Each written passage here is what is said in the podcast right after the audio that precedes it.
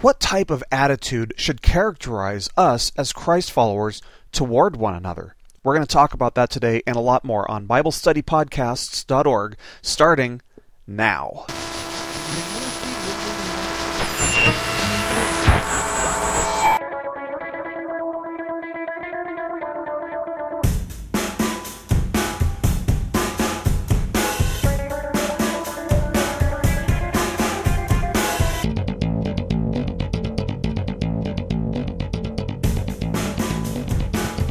Hello, everybody, and welcome once again. You are listening to BibleStudyPodcasts.org. Today is Monday, November the 1st of 2010, and I'm your host, as always, Toby Logsden. God bless you guys. Thank you so much for joining us today, and I want to start out by just apologizing uh, for not putting out any lessons last week. Last Monday and Tuesday, I had just the worst migraine ever, and I found out what it was from. I think I've told you guys before.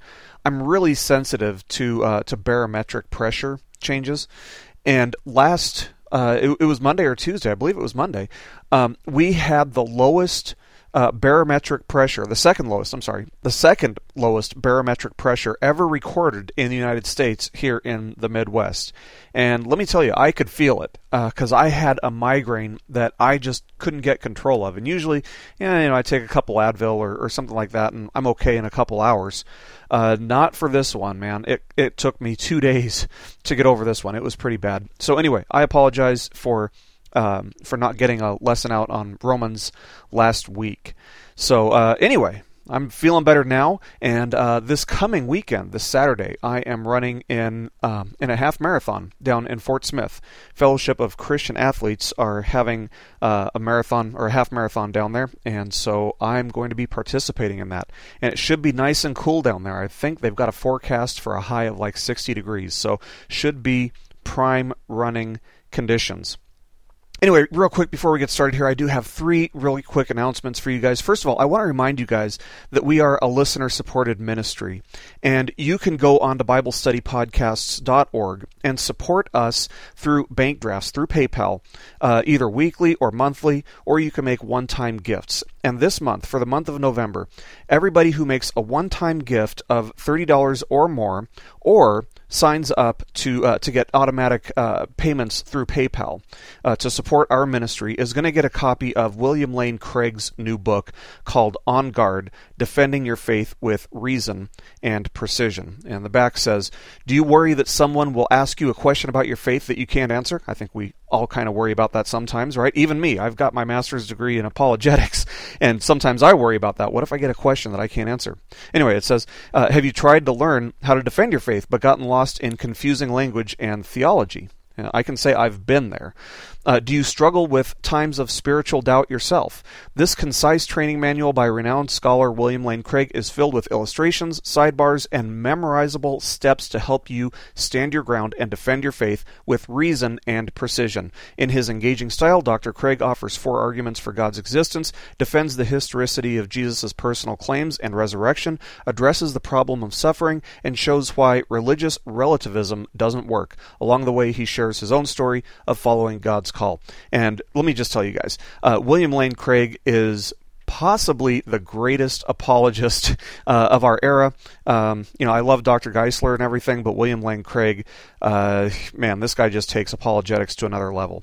Uh, this is a highly recommended book, and yeah, everybody who makes a one-time uh, donation of thirty dollars or more this month, November 2010, or if you sign up for uh, supporting us either weekly or monthly through PayPal, uh, you're going to get a copy of this. And if uh, if you're already supporting our ministry weekly or monthly, you're going to get a copy of this as well. So anyway, just something I want to get in your hands, or uh, you know, just something for you guys to be looking for to pick up.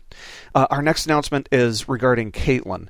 Uh, Caitlin is doing better they uh, they apparently eliminated the um, the tumor that was in the back of her throat. She's out of children's ICU, um, but she does have uh, still some some ongoing discomfort. Uh, but apparently, she's getting ready to go into stage two of chemotherapy.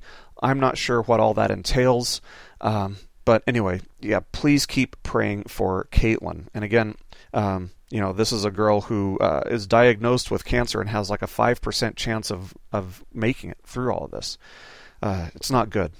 Um, finally, last announcement, just real quick. Uh, for those of you who have been praying with me and, and for me uh, as I've been um, applying for this church in Michigan, I told you guys a few weeks ago that I was one of the final candidates for this church in Michigan.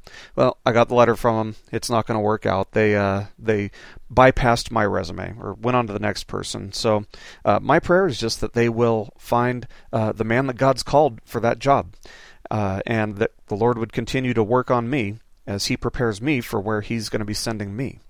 So, anyway, I just wanted to make you guys aware of that. Thank you for your prayers. Please keep praying for me. I appreciate your prayers. Anyway, we've got a lesson to do here. Uh, let's go ahead and get started with a quick word of prayer. God, we just thank you so much for the time that you've given us here today to uh, to study your word and to learn more about how we should be treating each other, Lord. I pray that this will be fruitful, that it will change our lives and our attitudes for your glory. In Jesus' name. Amen. Well, I thought it might be good to preface this lesson with just a, a little reminder. And it's nothing profound, uh, it, it's nothing complicated, and it's nothing that you haven't heard me say before, unless you haven't listened through most of the lessons. But let me start by reminding us that while it's true that God reached out to humanity to save us from the consequences of our sin by His grace, that's not where it ends. He also reached out to humanity so that we could live by His grace. We're saved by His grace so that we can live by His grace. You know, we, we so often look at our faith in terms of the past, knowing that we're forgiven for the sins that we've committed against God, and we look at it in terms of the future, knowing that we're going to spend eternity in God's presence in heaven. But what about the present? What about now? You know, we often completely overlook the fact that we already have every heavenly blessing in our possession. Did you know that? We have every heavenly blessing in our possession. Do you sometimes forget that? I know I do.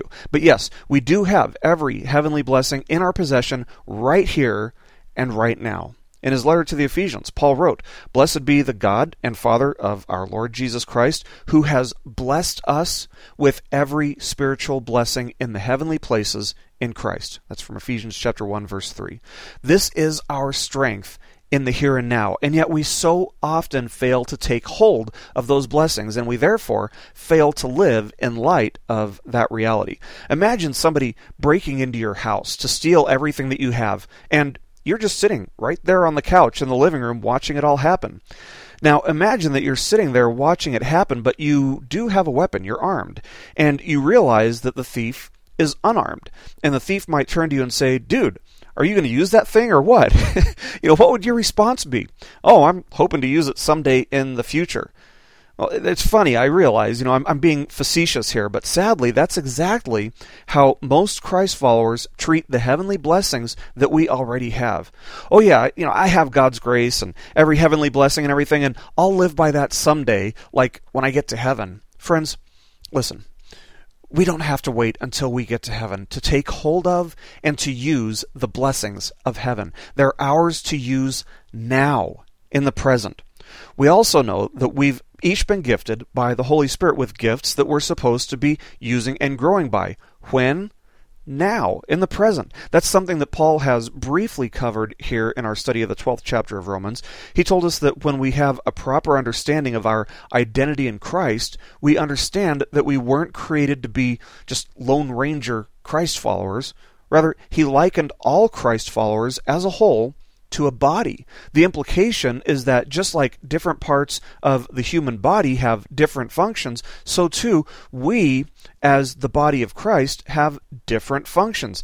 In fact, you probably know people who you think are very likely the rear end of the body, right? I think it's possible that they think the same thing about you. Seriously, though, I don't mean to be crude, but let's be honest about something here. Let's just put all the cards out on the table and be honest. We're better at loving the world than we are at loving each other. We saw in verse 9 that Paul told us to love without hypocrisy, which means hating what is evil and clinging to what is good. Okay, we're good with that. We understand that. We like that. We all agree that hypocrisy is bad, right? And we all agree that love is good. We want people to see us as loving people, right? I mean, none of us really want the world to look at us and see someone who hates everything. So Paul doesn't end there. Yes, on a large scale, we're supposed to have agape love for the things that God has agape love toward, including people specifically. But Paul wants to remind us to take this even further. So he writes here in Romans chapter 12 verse 10, "Be devoted to one another in brotherly love, give preference to one another in honor." Now, if we're being completely honest about this, we have to immediately realize that this is a challenge for us. That's why you think that so and so is the rear end of the body of Christ. And again, I'm not trying to be crude here. I'm being completely honest. That's why churches have cliques. That's why churches have divisions. That's why churches split all the time. There are church splits going on all the time. Why? Because so and so believes that so and so is the rear end of the body of Christ. Now, I listen to a lot of sermons on the internet, and I was recently listening to a sermon of a pastor who was talking about something that he saw happen in a church in his community. Fortunately, it wasn't in his church, but the story is this. He says the the church um, that this happened in was a medium sized church, around 100 people or so, and they'd often have potlucks after their Sunday services. So one week after the potluck, people were cleaning up and they'd bring the leftover food into the church kitchen, right? Okay, so some of the food would be thrown away, but some of it would be sent home with the person who brought it. Well, one of the women who was helping to clean up noticed that there was a stick of butter that had been left behind, and so she thought that it would be, you know, pretty harmless if she just brought it home, even though she knew that it wasn't hers. This was a stick of butter. Now, the woman to whom the stick of butter belonged heard that this other woman had taken it home, and she was upset. I mean, she was really upset, apparently. So she started talking and gossiping about this woman who had taken her stick of butter home. And before you knew it, word got back to the woman who had taken the stick of butter. And so she started talking and gossiping about the woman to whom the stick of butter had belonged. And within one year, the church split. The church split over a stick of butter. Relient K wrote a song called Down in Flames, and they sing, The enemy is much ignored as we fight this Christian civil war. We're cannibals, we watch our brothers fall, we eat our own, the bones and all.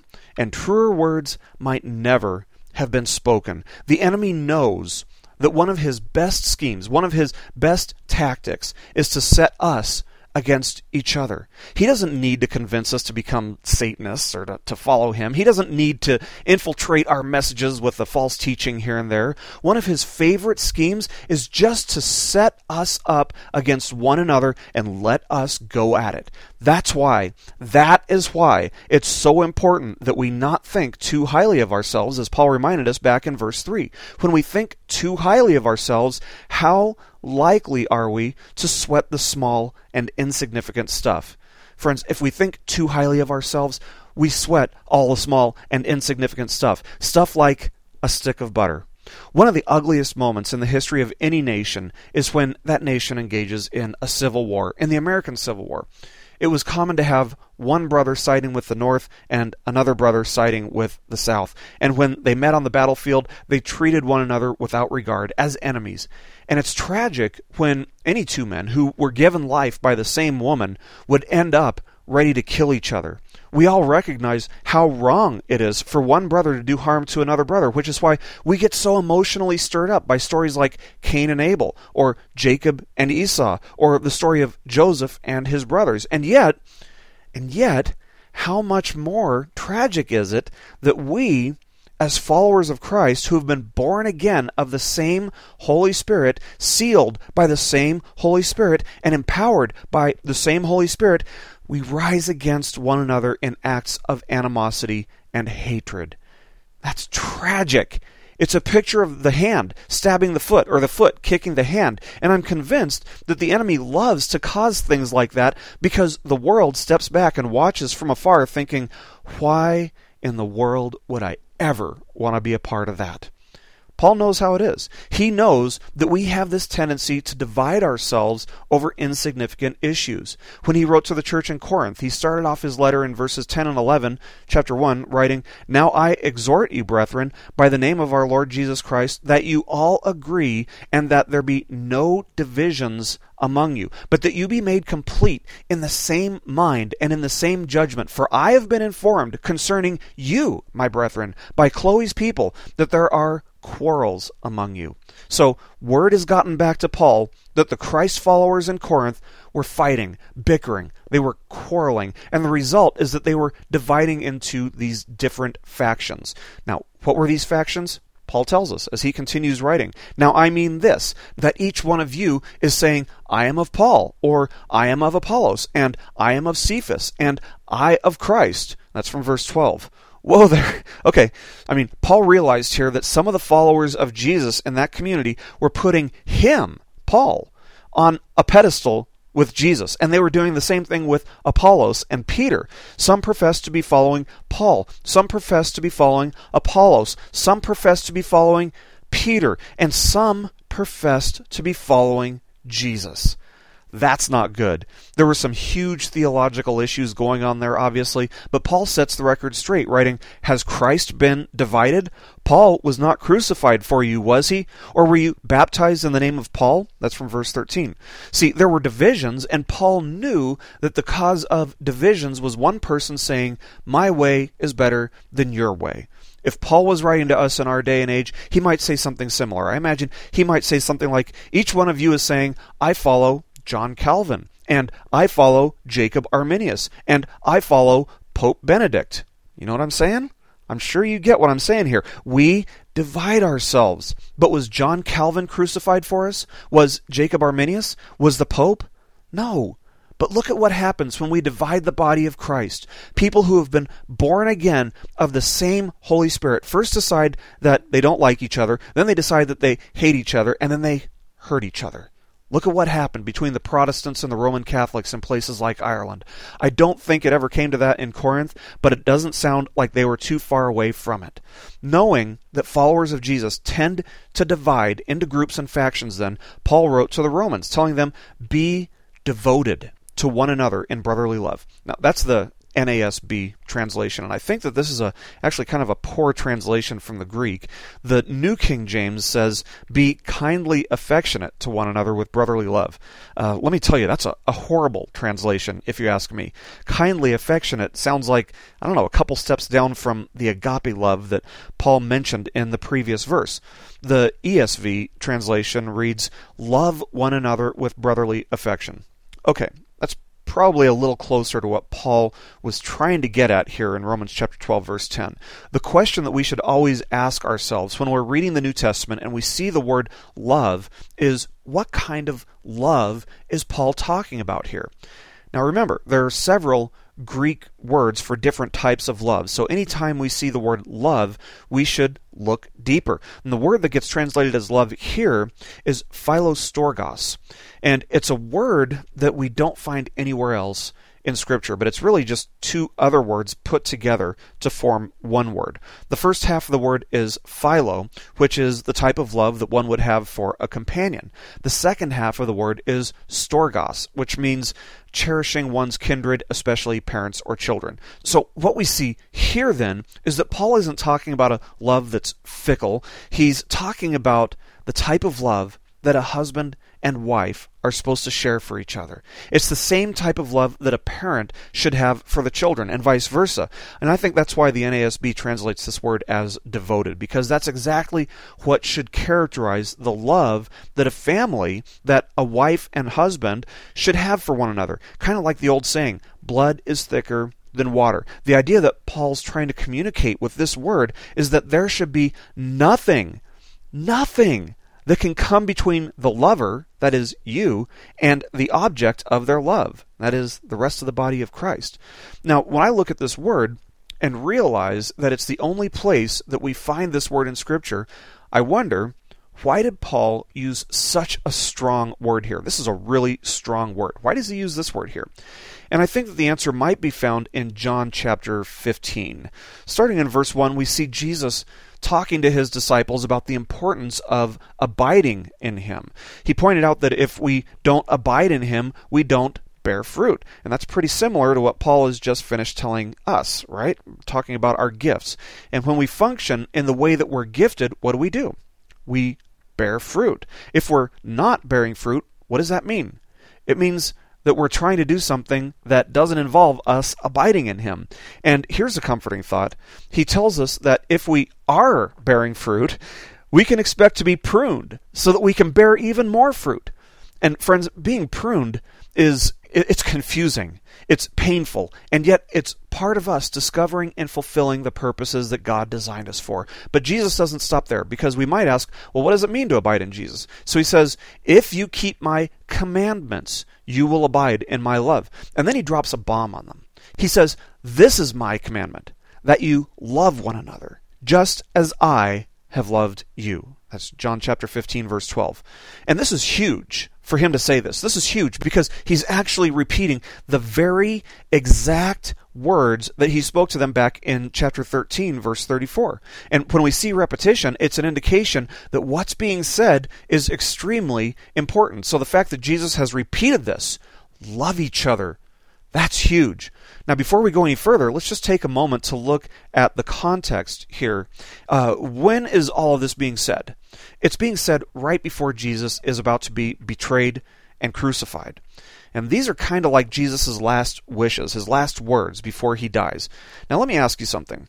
If you know that you're about to die, if you know it, you're, you're laying on your deathbed and the doctors tell you you've got half an hour left, are you going to spend even one second talking about something that isn't of utmost importance to you? I don't think so. You know, as I'm laying on my deathbed, I don't think I'll be talking about why I thought, um, you know, Iron Man 2 was a horrible movie. It's not important to me. I'm not going to be talking about it. I don't care if the people that I love remember that I didn't enjoy Iron Man 2. So the fact that Jesus is telling his disciples to love one another right before he dies, and the fact that he repeats this command to make sure that they don't miss it, is a strong indication that there are very, very few things that are more important to him than the love that we as Christ followers feel for one another. Now, looking back at what Jesus said in chapter 13, we see that he said, By this all men will know that you're my disciples if you have love for one another. That's from verse 35. So, what we see here in chapter 15 then is that when we don't love one another, it's an issue of not abiding in Jesus. Now, knowing that he's about to be killed, Jesus goes off to pray, and he says to the Father, Holy Father, keep them in your name, the name which you have given me, that they may be one, even as we are. That's from chapter 17, verse 11. So, is unity and love between Christ followers of utmost importance to Jesus? You better believe it. Is it optional? Absolutely not. Now, just to clarify real quick here, I'm not saying that we should do away with denominations. Denominations do serve a purpose. They hold differing views on non essential issues like Calvinism versus Arminianism or baptism by immersion versus baptism by sprinkling, you know, things like that.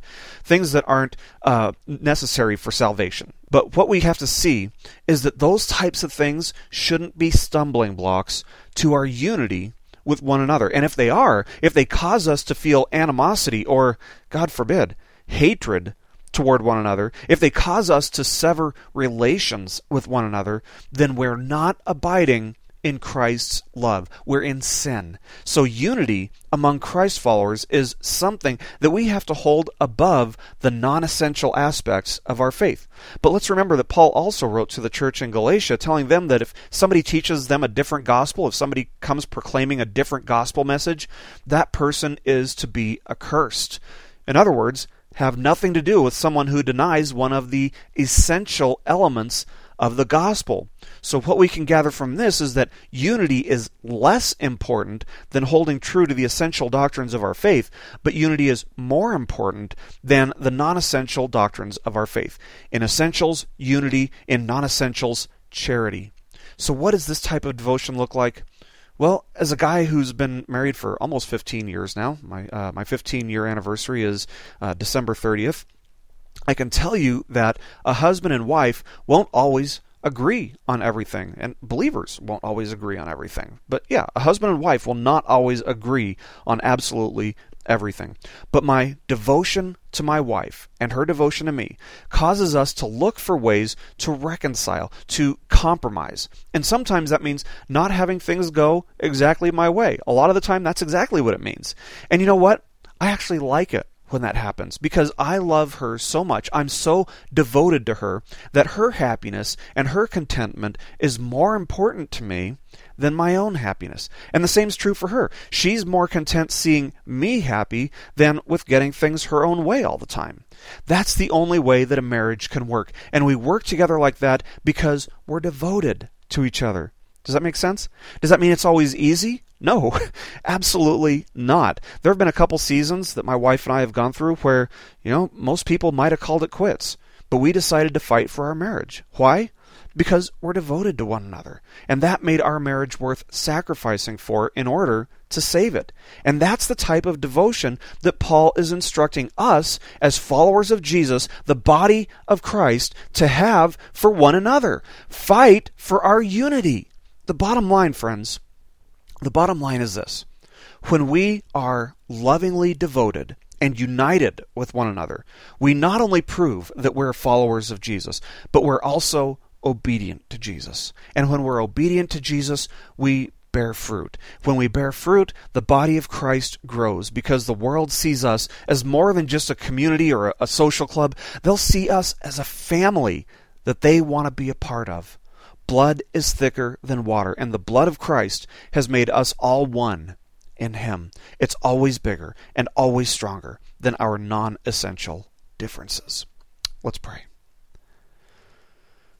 Heavenly Father, we do thank you so much for making a way to save us, for giving us your grace to save us once and for all, and for giving us grace to live on daily, Lord.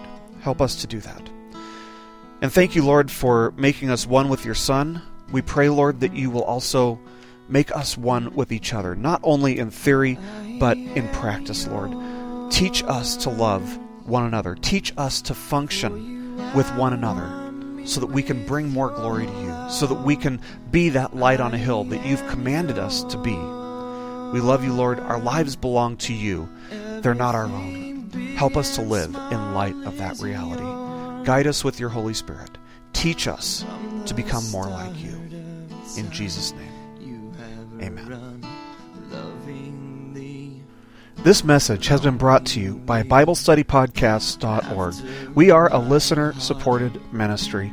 If this is your first time listening to us, we thank you so much for joining us and we ask nothing further from you. But if this is a ministry that you rely on for regular spiritual teaching, we do depend on your financial support to keep us going and growing. If you'd like to make a donation to BibleStudyPodcasts.org to keep us going and reaching thousands of people around the world, you can go to our website, BibleStudyPodcasts.org, and you can make a donation on the right hand side by clicking on the support box. Again, we do rely on your support, and we thank you so much for your financial participation in this ministry, which enables us to continue in our mission of teaching timeless truths in these truthless times.